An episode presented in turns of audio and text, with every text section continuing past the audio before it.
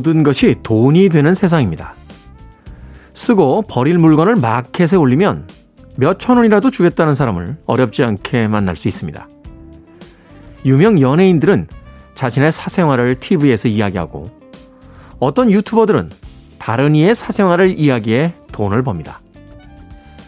모든 것에 돈이 매겨져 있는 시대에 돈이 되지 않는 음악을 듣는다는 건 어떤 의미일까요? 9월 10일 일요일 김태현의 프리웨이 시작합니다.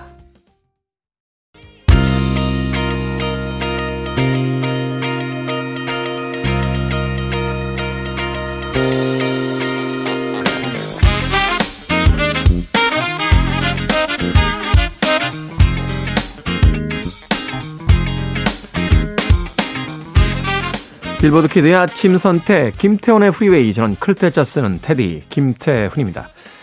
일요일 1부 오늘 첫 번째 곡은 Exposé의 Seasons Change 들려드렸습니다. 이제 가을로 완전히 넘어왔다라고 이야기할 수 있겠죠. 여름의 잔향마저도 깔끔하게 사라지는 듯한 그런 느낌입니다. 계절이 바뀌고 또 바뀐 계절에 새로운 어떤 희망을 가져봅니다. 자, 일요일 1부 음악만 있는 일요일로 꾸며드립니다. 좋은 음악들 두 곡, 세 곡 이어서 편하게 음악 들으실 수 있도록 연결해 들려드리겠습니다. 그리고 2부에서는요, 재즈피플 김광현 편집장님 모시고 Sunday Jazz Morning으로 함께 합니다. 오늘은 또 어떤 주제를 가지고 어떤 감미로운 재즈를 들려주실지 기대해 주시길 부탁드립니다. 자, 청취자분들의 참여 기다립니다. 문자번호 샵 1061, 짧은 문자는 50원, 긴 문자는 100원, 콩으로는 무료입니다. 여러분 지금 KBS 2라디오 김태훈의 프리웨이 함께하고 계십니다.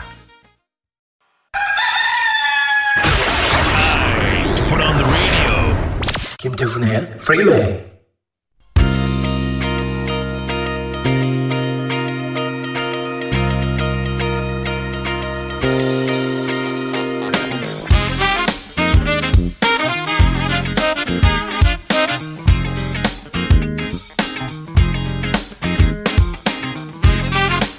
음악만 있는 일요일 세 곡의 노래 이어서 듣고 왔습니다. 이번에 엘레만의 If I Can Have You 들으셨고요. 이어진 곡은 D.O.J.'s의 Love Train 그리고 Cheryl Lynn의 Got to Be Real까지 세 곡의 음악 이어졌습니다. Yvonne Elliman은 뭐 Jesus Christ Superstar의 그 마리아 역할로 굉장히 유명한 아, 아티스트이기도 하고요. 뮤지컬 공연을 본 지가 그러고 보니까 꽤 오래됐네요. 지난 2년간 우리나라에서 이제 간간히 뮤지컬이 열리긴 했습니다만 그 관객들 간의 어떤 거리두기라든지 또 확진자들이 나오면서 또 공연이 중단되는 그런 사태도 있었습니다. 뮤지컬도 좋아하시나요? 어, 저는 사실 뮤지컬 처음 보기 전까지는요. 아니 왜 사람들이 갑자기 대사를 하다 말고 노래를 하고 난리야 생각을 했습니다. 그런데 어 2000년대 초반이었나요? 그 마마미아 초연을 우연히 영국의 런던에 출장을 갔다가 보게 됐는데 정말 재밌더군요. 어. 그 공연을 본 뒤에는 이제 뮤지컬에 홈박 빠져가지고 네, 지금까지도 아주 좋은 공연들이 있으면 네, 공연을 보러 가곤 합니다. 최근에 또 괜찮은 공연들 어, 새롭게 또 기지개를 켜면서 어, 극장에 속속 등장하고 있는데 코로나 조금 저 잠잠해지면 어, 극장에 한번 가봐야겠다 하는 생각 해봤습니다. 이번에 헬레만의 If I Can Have You 그리고 오제이스의 Love Train 그리고 쉐릴린의 Got to Be Real까지 세 곡의 음악 이어서 들려드렸습니다. 9972님, 주말은 언제나 좋죠. 복잡한 출근길이 아닌 여유로운 아침. 이런 게 찐 행복인가 보네요. 하셨습니다. 그렇죠. 복잡한 출근길에 갇혀 있는 것보다는 여유롭게 시작할 수 있는 아침. 저는 주말에 가장 좋은 건요. 알람 소리에 일어나지 않아도 된다는 거예요. 따라랑 하는 그 비인간적인 소리에 아침에 눈을 뜬다는 거. 아, 좀 짜증나죠. 사실 그래서 최근에 스마트폰엔 다양한 알람 소리가 있습니다. 뭐 물소리도 있고 새소리도 있고 뭐 디지털 음 같은 소리도 있는데 그런 소리들이 효과가 별로 없어요. 어, 역시 아침에 일어날 때는 전통적인 알람 소리 따르릉 이 소리가 잠을 깨는데 최고입니다. 깜짝 놀라게 되니까요. 그래서 처음에는 저도 여러 다른 알람음을 맞춰놨다가 최근에는 그냥 classical한 고전으로 다시 돌아가서 따르릉 소리에 일어납니다. 주말에는 그런 어떤 알람 없이 여유롭게 아침을 맞을 수 있다는 점에서 어, 행복하신 분들 꽤 많을 것 같네요. 자, 이재전님. 아침 이슬 같은 싱그러운 방송. 출근길에 super energizer. 너무 잘 듣고 있습니다. 카 오디오가 고장나서 KBS밖에 안 나와요. 그래서 프리웨이 초기부터 우연히 듣기 시작했는데 구성과 진행이 너무 좋더라고요. 정말 기분 좋게 듣고 있습니다. 고마워요, 테디. 오래오래 검은 머리 팥불이 될 때까지 방송 고고 하셨는데. 어우, 옛날 사람, 옛날 사람. 검은 머리 팥불이는 옛날 주례사에 등장하는 거 아닙니까? 주례 선생님께서 기쁠 때나 행복할 때나 비가 오나 눈이 오나 두 사람은 오래오래 검은 머리 팥불이 될 때까지 살도록. 그것도 옛날 이야기죠. 음, 살다가 마음에 안 맞으면 헤어질 수도 있는 거죠. 네, 결혼 그 자체가 목적은 아니잖아요. 우리가 행복해지기 위해서 삶의 순간순간 어떤 결정을 하게 돼 있는 건데 그 결정이 오히려 나를 어, 얽매이게 하거나 또는 괴롭게 한다라면 다시 한번 새로운 결정을 하는 것도 저는 인생의 하나의 방법이라고 생각이 됩니다. 자, 이재전님. 네, 어찌됐건 삶은 그렇다 할지라도 어, 기왕 고장난 오디오로 들으시는 거 계속 KBS 2라디오 고정입니다. 이재전님. 결말이 좀 이상했나요? 7869님. 테디, 테디가 이전에 말한 아무것도 하지 않으면 아무 일도 일어나지 않는다. 이런 당연한 말이 멋지고 대단하게 꽂힐 줄 몰랐네요. 지금부터 당장 뭐라도 할게요. 테디, 매력있어요. 라고 하셨습니다. 사실 이런 이야기는요, 널렸습니다. 예, 인터넷에 그냥 명언, 이렇게 두 글자만 쳐도 막 명언이 쏟아져서 검색이 되죠. 이런 이야기는 누가 하느냐. 이게 제일 중요한 것 같아요. 사람이 나이 40이 되면 얼굴에 책임을 져야 된다. 링컨이 한 이야기 아닙니까? 이 이야기를 어, 제가 물론 폄하하려는 생각은 아닙니다만 저의 그 중학교 동창이자 지금은 어, 목욕탕을 하고 있는 제 친구가 만약 제 앞에서 남가 나이 40이 되면 얼굴을 책임져야지 라고 하면 야 그냥 술 마셔 라고 하지 그 이야기 귀담아 듣겠습니까? 결국 중요한 건 말의 힘이라는 것도 결국은 내가 어떻게 살았는가에 따라서 달라지는 게 아닌가 하는 생각이 듭니다. 예. 아니, 제가 대단하다는 건 아니고요. 이 얘기도 사실 제 이야기도 아니에요. 직장 생활할 때 저희 사장님이 해주신 얘기예요. 예? Thinking is nothing. 예. 항상 그렇게 영어로 먼저 이야기 하셨어요. 생각해 보면 그렇게 어려운 용어도 아닌데. 예. 그리고 해석 안 해주셔도 되는데 꼭 해석을 해주셨습니다. 예. Thinking is nothing. 생각은 아무것도 가져올 수가 없어. 아무것도 하지 않으면 아무것도 일어나지 않는다. 자, 오늘도 열심히 일하자! 하시면서 이야기하셨던 네, 그 사장님 생각이 갑자기 나는군요. 사장님에 대한 기억은 흐미해졌습니다만 그 이야기는 저의 머릿속에 오랫동안 남아 있었던 것 같습니다. 자, 빌 비더스의 Lean on Me 그리고 사라 맥락클의 에이디아 두 곡 이어집니다.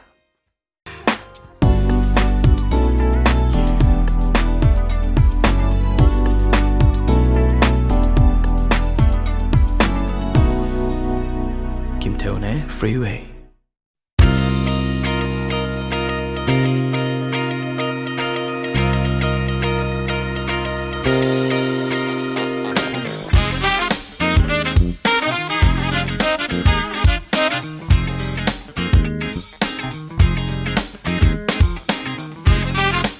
빌보드 kid의 아침 선택 KBS 2라디오 김태훈의 프리웨이 음악만 있는 일요일로 함께하고 계십니다. 두 곡의 음악 이어서 듣고 왔습니다. Jamiroquai의 Canned Heat 그리고 필러의 Shame까지 두 곡의 음악 이어드렸습니다. 아, 0370님 재즈 잘 몰랐는데요. 프리웨이 덕분에 즐기게 됐습니다. 힐링이 됩니다. 일요일 아침마다 너무 감사해요 하셨습니다. 자 오늘 일요일이죠. 어, 일요일 2부에 김광현 재즈피플 편집장님과 함께 Sunday Jazz Morning으로 어, 음악 들려드립니다. 2부까지 기대해 주시길 바라겠습니다. 허양구님, 식물에게도 좋은 음악 들려주면 잘 자란다고 해서 우리 집 깻잎에게 테디 방송 들려주고 있습니다. 아침부터 쌈 싸먹는데 테디의 숨결이 느껴지는 듯 합니다. 하셨습니다. 저도 이런 얘기 많이 들었는데요. 이게 진짜 신빙성이 있나요? 좋은 음악 들려주면 식물도 잘 자란다는. 저는 그게 더 끔찍할 것 같아요. 좋은 음악을 들려줬더니 깻잎이 무럭무럭 자랐어요. 라고 했는데, 결국은 그 깻잎 따 먹을 거 아닙니까?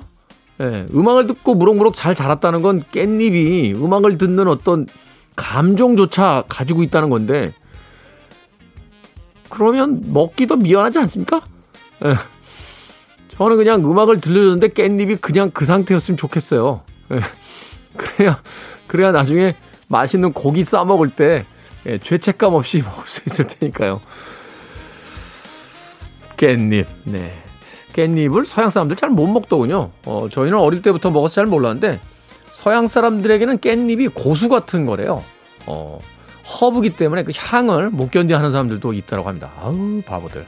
얼마나 맛있는데요, 깻잎이. 깻잎에다 이렇게 쌈장 넣어가지고 삼겹살 꼭 두 개 넣어야 됩니다. 바짝, 바짝 구운 삼겹살 두 개 탁 넣고 마늘 슬라이스한 반쪽에다가 매운 청양고추 이렇게 반토막 탁. 결정했습니다. 일요일 저녁은 삼겹살 먹는 거로. 자, 스틸리 댄의 음악으로 갑니다. 완벽했던 2인조, 지금은 멤버 한 명이 세상을 떠나서 해체된 상태입니다. 스틸리 댄의 Peg, 그리고 Shakatak의 Stranger까지 두 곡의 음악 이어집니다. Listening to one of the best radio stations around. You're listening to 김태훈의 Freeway. 빌보드 kid의 아침 선택 KBS 2 라디오 김태훈의 프리웨이 함께하고 계십니다. 1부 끝곡은 오아시스의 곡 준비했습니다. Stand By Me. 저는 잠시 후 2부에서 뵙겠습니다.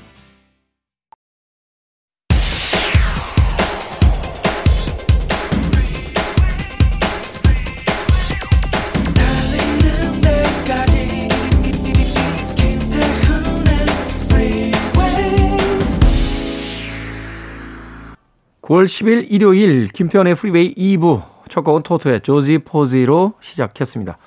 자, 2부는 예고해드린 대로요. 재즈피플 김광현 편집장님과 함께 Sunday Jazz Morning으로 꾸며드립니다. 잠시 후에 만나봅니다. I want it, I need it, I'm desperate for it. Okay, let's do it. 김태훈의 Freeway.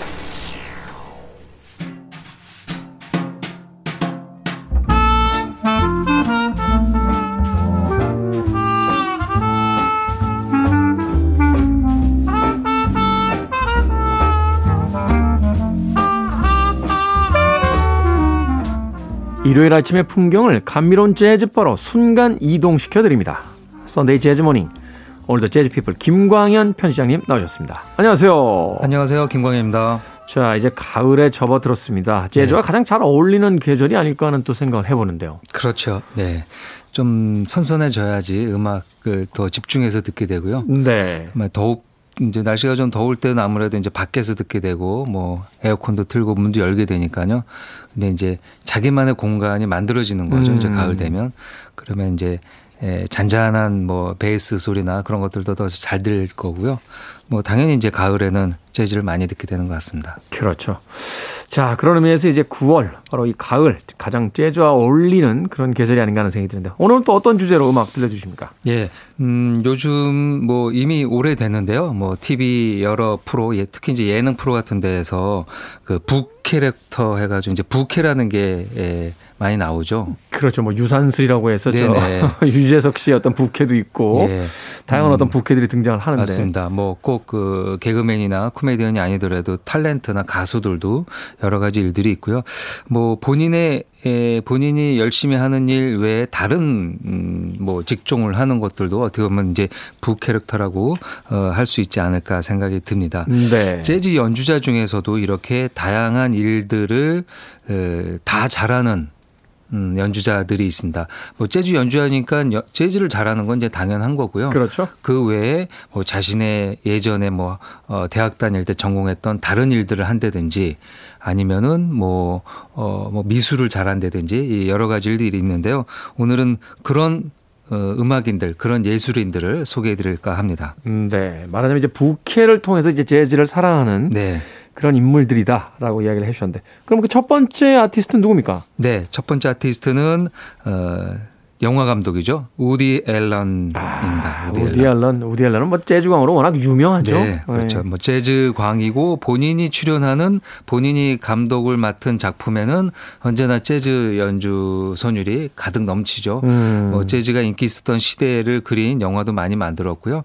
특히 이제 뉴욕을 상징하는 감독이잖아요. 그렇죠. 뉴욕이면 또 재즈가 빠질 수 없는 것 같습니다. 그렇죠. 뭐 재즈가 뉴올리언스에서 시작됐다고는 합니다만 현대에 와서 재즈의 메카는 뉴욕이죠. 그럼요. 예. 네. 수많은 전 세계 재즈 연주자들이 예, 결국에 이제 예, 자신이 가서 어 연주하고 싶은 공간은 다 뉴욕의 재즈 클럽을 상상하게 되니까요. 네. 어, 유디 앨런의 에, 재즈 사랑은 뭐 워낙 많이 알려졌는데요. 어, 뭐또 재즈 팬들이나 영화 광들은 다 아시겠지만 우디 앨런은 재즈 연주자이기도 합니다. 음, 이 클라리넷인가요? 네. 어. 재즈 클라리넷을 아주 잘 연주하는데요. 어, 감독이 뭐 약간 아마추어 정도로 연주하는 거는 뭐 그럴 수 있, 있다고 볼 수 있지만 네. 이 우디 앨런은 거의 프로 거의 프로가 아니고 그냥 프로 연주자라고 어. 해도 과언이 아닐 정도로 어, 재즈 클라리넷을 너무나 잘 연주를 합니다. 뭐 악보를 보고 어, 뭐 이렇게 예, 기보된 악보 표시대로 악보를 연주하는 게 연주를 하는 게 아니고요. 그 재즈의 아주 중요한 장르인 음, 즉흥 연주, 예, improvisation. Improvisation을 아주 훌륭하게 음. 아주 스윙감 넘치게 뉴올란즈 스타일로 연주를 해내고 있는데요. 특히 우디 앨런이 좋아하는 스타일이 예, 재즈의 초기 장르인 뉴올란즈 재즈입니다. 뭐 비밥이나 뭐 찰리 파커의 비밥이나 뭐 스윙이 아니고요. 아주 이전. 음. 그러니까 그야말로 뉴올란즈 재즈가 뉴욕에 왔을 때 그때의 음악들을 지금도 연주하고 지금도 사랑하는 감독입니다. 그 당시 음악들 특히 이제 그 당시 재즈 음악들 되게 좋아하는 분들 많잖아요. 그 장르죠. 뭐 딕실랜드 재즈 같은 경우도 그렇죠. 있고, 네, 네네. 뉴올리언스 이제 초기에 나왔던 맞습니다. 어떤 네네. 재즈의 형태들도 있고. 예. 어. 지금 이제 딕실랜드라고 얘기 주셨는데요. 네. 이 초기 재즈를 얘기할 때 이제 여러 명이 연주하는 빅밴드가 있는데요. 빅밴드 이전에 뉴올리언즈에서 만들어졌던 흑인들이 연주하는 뉴올리언즈 재즈. 네. 뉴올리언즈 재즈를 이제 백인들이 연주하면은 음. 그 음악을 이제 딕실랜드라고 그렇죠. 얘기를 합니다. 그래서 그 초기 재즈를 이제 뉴올리언즈 재즈, 딕실랜드 재즈라고 혼용해서 쓰는데요. 이 우디 앨런은 당연히 이제 백인이니까 딕실랜드. 딕실랜드 재즈라고 우리가 보통 얘기할 수 있을 것 같습니다. 네. 한 7인조에서 8인조 정도 음. 아주 많지는 않고요. 아주 적지도 않습니다. 그리고 다양한 관악기가 한 세네 개 이렇게 연주가 되는 스타일인데요. 어, 평생 동안 이 뉴올리언즈 재즈를 연주를 했는데요. 특히 이 70년대 자신의 밴드를 결성해서 전 세계 투어까지도 어. 이렇게 돌았습니다. 아, 투어를 돌고 음반까지 냈는데요. 1997년에 우디 앨런을 주인공으로 한 다큐멘터리가 있었는데요. 네. Swing a, Lullaby라는 작품인데요. 어, 거기서 어, 어, 연주됐던 곡이기도 합니다.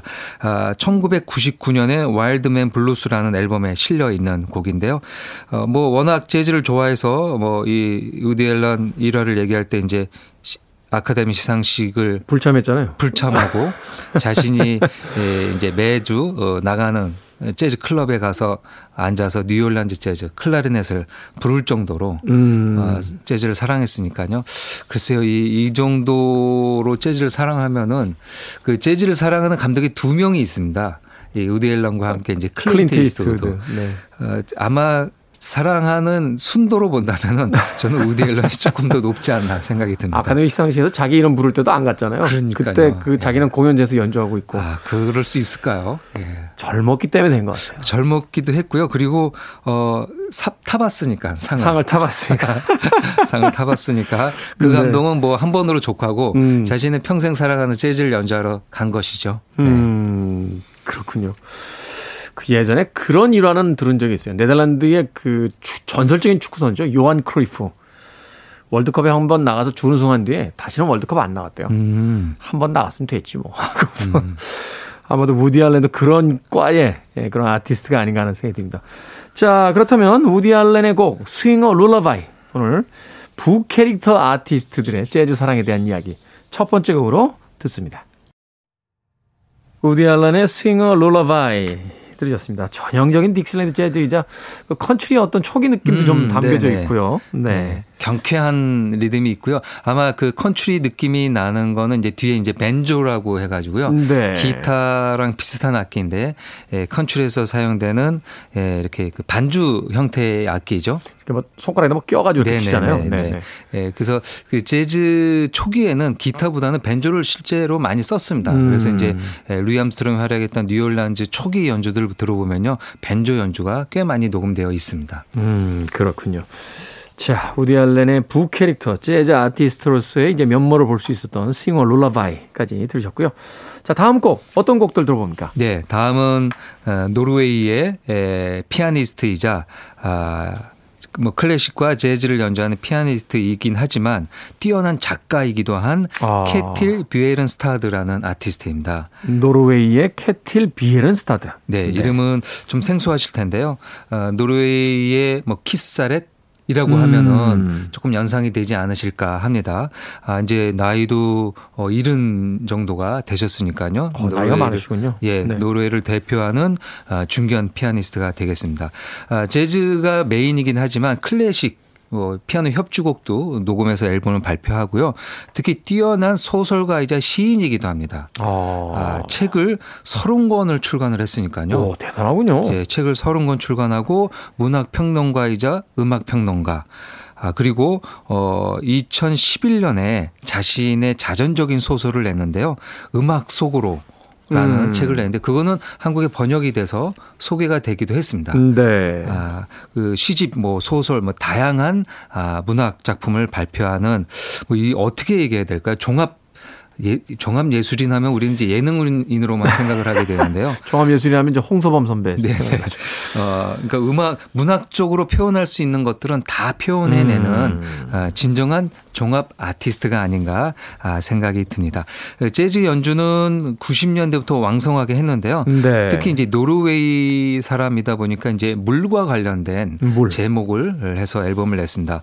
아, Water Stories 그다음에 바다를 얘기하는 The Sea 그리고 River 그리고 바다의 연작 시리즈 이런 음. 것들을 90년대, 2000년대, 2010년대 해가지고 지속적으로 발표를 하고 있고요.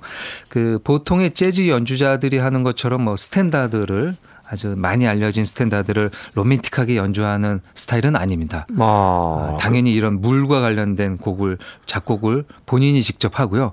그것을 약간 뭐 현대 음악 같은 느낌으로 연주를 하고 있는 아티스트가 되겠습니다. 단순한 플레이어가 아니라 음. 자신이 직접 작곡을 하고 음, 또 그럼요. 그것을 이 재즈와 어떤 현대 음악적인 뉘앙스까지 섞어서 네. 독창적인 어떤 음악 세계를 보여주고 있는 그런 아티스트다. 네.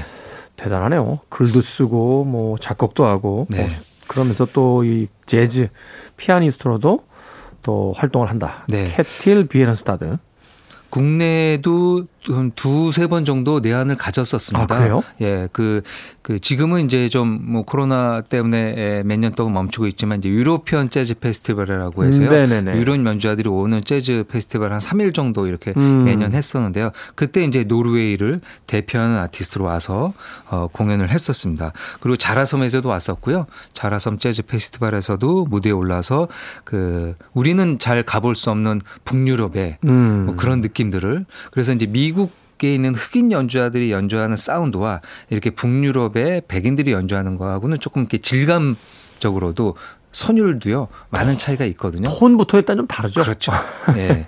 그 노르웨이의 그런 어, 어떤 해안가, 피오르드 해안가의 그런 음. 망망대해를 바라보면서 연주되는 그래서 그런 것들이 연상이 되는 음악을 들려주고 있고요. 뭐 그런 것들을 재즈 팬들은 European 재즈 스타일 European 재즈 스타일. 네, 그렇게 얘기하는데요. 뭐 캐틀 베른스타드는 그 중에 가장 대표적인 피아니스트라고 볼 수 있습니다. 음, 네. 사실 이제 흑인들 정통 재즈를 이렇게 들어보면 약간 에스프레소에 끈적끈적거리는 음. 듯한 느낌이라면 이 북유럽 재즈들은 약간 아이스 아메리카노 같잖아요. 아, 아주 청명하잖아요. 그렇죠. 네, 시원하고요. 시원하고 어 그러면 또 매력을 느끼시는 또 재즈 팬들이 맞습니다. 있으시니까. 네. 네. 그 악기 하나하나가 약간 입체적인 음. 음, 느낌이 있고요.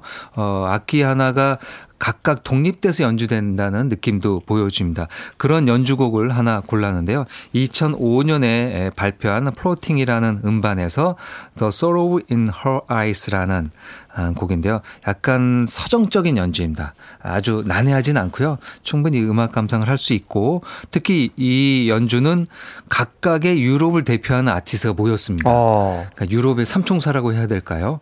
노르웨이의 캐틀 베른스타드, 그 다음에 스웨덴의 베이스 연주자인 팔레 다니엘슨. 네. 이 팔레 다니엘슨은 이제 키스 자렛과 오랜 세월 아. 같이 연주한 아주 어, 스웨덴을 대표하는 유럽 베이스 연주자고요. 네. 그 다음에 드럼에는 마릴린 마주 마주르라는 덴마크 여성 드러머인데요.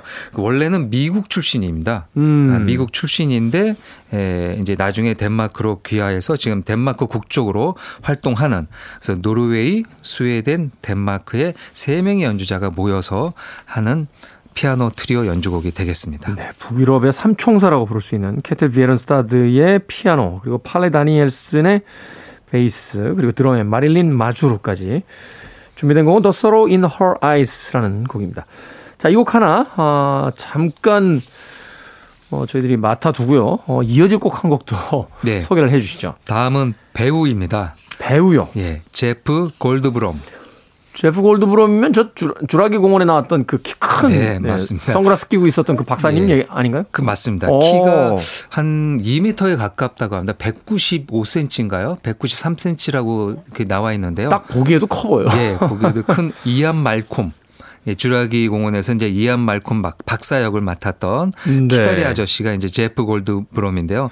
어, 이제 나이가 이르니 이제 넘은 음 아티스트 그 배우가 되겠습니다. 근데 아, 그렇게 많이 드셨나요? 나이를 이제? 예, 최근에 피아니스트로 전향을 했습니다. 피아니스트로 전향을 했다. 네, 그 저도 어, 음반을 내서 아 재즈 연주자가 아, 아니니까 뭐 배우가 네. 이제 재즈를 하다 보니까 어떤 재즈 밴드에 맞춰서 노래 몇 곡 정도 부르는 게 아닐까라고 이렇게 약간 의심의 눈초리로 봤는데요. 네. 음반을 지금 한 두세 장 정도 발매할 정도로 뛰어난 피아니스트로 활약을 하고 있습니다. 오.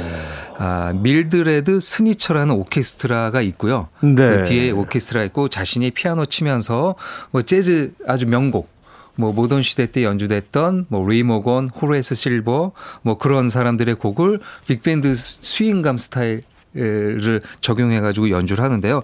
뭐 피처링으로 보컬리스트들도 초대해서 음반을 녹음하고 있습니다. 지금 이야기하신 아티스트들이 이렇게 만만한 연주자들이 아닌데요. 그 네. 곡들을 연주를 한다고요? 네. 오. 어, 자켓도 어, 뭐 배우이다 보니까요 아주 멋있고요. 그리고 이제 에, 유튜브 영상들을 좀 찾아봤는데요. 네. 표정이 아주 살아 있습니다. 아. 재즈 연주자들은 모르겠습니다. 좀 심각하게 관객도 보지 않고 자신의 악기만 이렇게 보잖아요. 음. 근데 이, 이 제프 골드브롬은 약간 사, 그 각도를 관객 쪽으로, 관객 쪽으로 틀어 앉아서 하고요. 피아노보다는 관객과 눈을 마주치면서 아주 표정을 어, 연기하듯이 연주를 하니까 관객들도 훨씬 재밌게 예, 보게 되는 것 같습니다. 연기자 출신이라고 하는 이제 자신의 어떤 장점, 음. 강점을 그 연주에도 잘 녹여낸 네. 그런 아티스트다라고 이야기를 해볼 수 있을 것 같습니다. 기대가 되네요. 자, 캐틸 베런스타드의 The Sorrow in Her Eyes 그리고 이어지는 곡은 제프 골드브럼.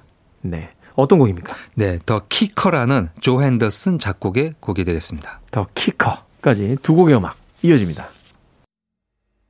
KBS 2라디오 김태훈의 프리웨이 일요일 코너죠. 재즈피플 김광현 편집장님과 함께하는 Sunday Jazz Morning 듣고 온 곡은 듀크 조단의 No Problem이었습니다.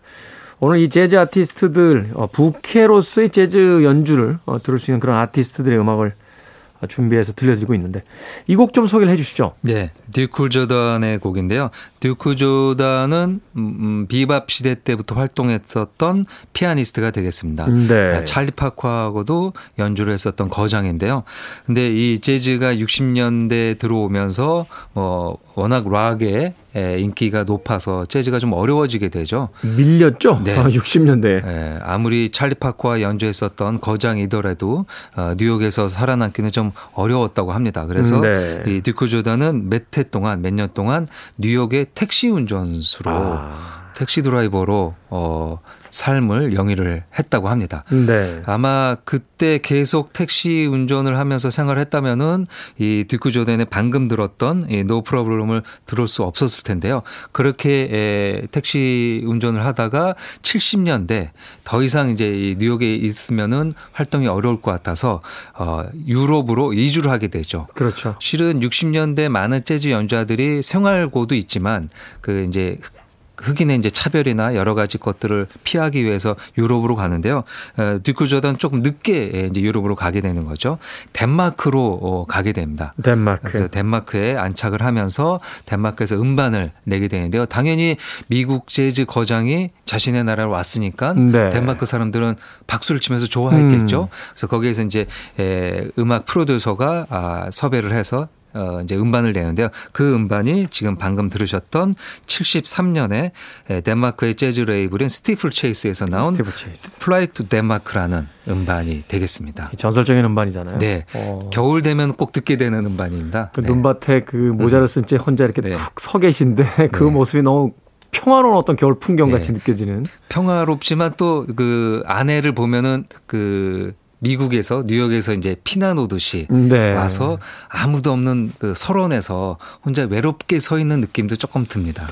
사실 그러네요. 어, 그러고 보니까 앨범명도 Fly to Denmark, 덴마크로 이제 날아간 네. 음, 것에 대한 그 소회 같은 것들이 이제 담겨져 있는 듯한 음반인데 저도 사실은 이 음반 굉장히 좋아하는 음반이라 네. 아, 이 음악들 굉장히 많이 들었습니다만 언제나 그 눈 오는 겨울이 가까워지면 음. 어, 자주 손이 가게 되는 그런 음반이 아닌가 하는 생각이 듭니다. 듀크 조던의 No Problem. 이 당시에 참 많이 건너갔어요. 음, 뭐 어? 버드 파웰, 덱스터 고든부터 해가지고요. 어, 뭐 정착한 아티스트도 있습니다만 정착을 하지 않더라도 뭐 공연 그렇죠. 때문에도 굉장히 많이 맞습니다. 갔잖아요. 네, 그렇죠. 네. 뭐 미국에서 음반을 내면은 어 이제 음반 투어를 하게 되는 거죠. 그래서 특히 이제 재즈는 큰 공연장에서 뭐 몇만 명, 몇천 명이 보는 게 아니고 음, 네. 아주 작은 클럽이니까요. 그래서 그렇죠. 유럽을 쭉뭐 1년 뭐 아니면 반년에서 1년 동안 쭉 돌면서 전 미국 그 유럽에 있는 클럽들을 다 투어를 음. 하게 돼서 시간도 오래 걸리고요. 그러다 보면은 또 정착하게 되기도 하는 것 같습니다. 오래 있다 보니까요. 그렇죠. 60년대, 70년대. 예.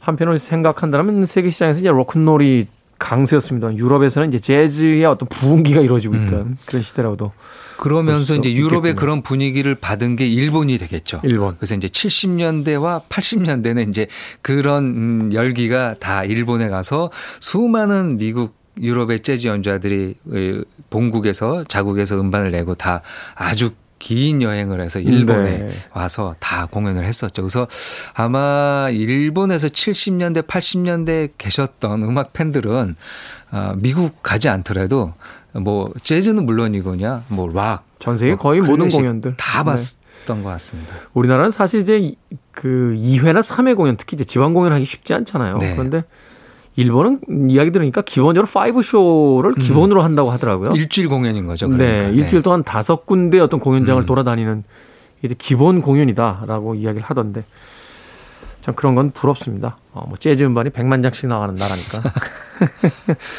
자, 가시기 전에 이제 오늘의 끝곡으로 어, 마지막 곡 하나 소개를 해 주시죠. 네, 마지막 곡은 앞서서 들었던 아 우리가 우디 앨런 곡이 있었었죠. 우디 앨런과 약간 아 관계가 있는 음 클래식 지휘자이자 피아니스트인 앙드레 프레빈이란 아티스트입니다. 앙드레 프레벤. 앙드레 프레벤이 사실 저 클래식계에서 더 많이 이름 듣잖아요. 그럼요. 예. 클래식의 아주 대가죠. 작곡도 음. 본인의 피아노 협주곡을 작곡하기도 하고요. 네. 당연히 피아노도 연주했고 그다음에 이제 지휘자로 오케스트라 지휘자로 명성이 자자하죠. 아 근데 예, 클래식 피아니스트가 재즈를 연주하는 거는 좀 어렵습니다. 음. 아 이제 뭐 방식이 완전히 언어가 다른 거니까요. 그렇죠. 악보를 네. 쫓아가는 방식하고는 좀 다르게 이제 그럼요. 연주가 되니까. 그리고 똑같은 곡을 악보를 보고 연주 하더라도 클래식 연주자들이 스윙감을 내는 거는 평생 동안 그렇게 연주를 연습을 해왔었던 재즈 연주자들이 할 수 없는 그런 것들입니다. 그렇죠. 이게 정박자로 연주하는 방식이 있고 또 이제 변박으로 가는 그럼요. 방식이 있고 다 예, 예. 다르니까. 그리고 즉흥 연주도 좀 난해한 문제죠. 그렇죠. 어, 악보대로 연주를 해야 되는 클래식 음악이라면은 재즈에서는 악보 없이 자신의 즉흥 연주를 하는데 예, 그걸 이제 클래식 아주 유명한 연주자한테 악보 없이 이 곡을 즉흥 연주하라 그러면 어려운 일이죠. 연습이 안 돼 있으니까. 그렇죠.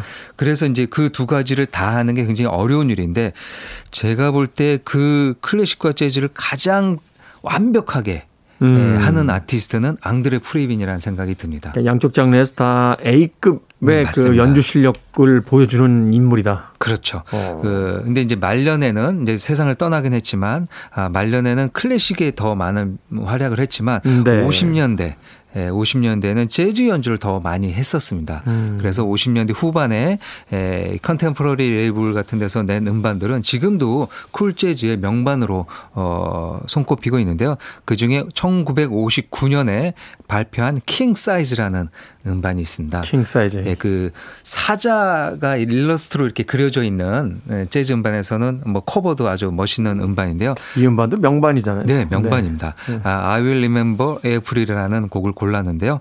어, 앙드레 프레비는 오스카도 4번, 그리고 그래미를 10번을 탔습니다. 대단하네요. 그래미를 10번 타는데요. 그 내역을 보면은 이 사람이 그 두 가지를 자, 다 잘한다는 걸 알 수 있습니다. 클래식으로 6번, 재즈로 2번, 영화 음악으로 2번. 음. 그렇게 상을 탔으니까요. 뭐 음악으로 할 수 있는 거는 뭐 다 하는 아티스트가 아닌가 생각이 듭니다. 세상에 신이 정말 존재하나요? 어떤 사람에게만 너무 많은 재능을 준 게 아닌가 하는 생각도 네. 들게 되는군요. 앙드레 프레빈의 I'll Remember April 오늘 끝곡으로 준비해 놓겠습니다. 자, 일요일 코너죠. Sunday jazz morning 재즈 피플 김광현 편집장과 함께 했습니다. 자, 다음 주 일요일은 추석 특집으로 한 주 쉬어가고요. 어, 그 다음 주 26일 일요일에 뵙겠습니다. 고맙습니다. 감사합니다.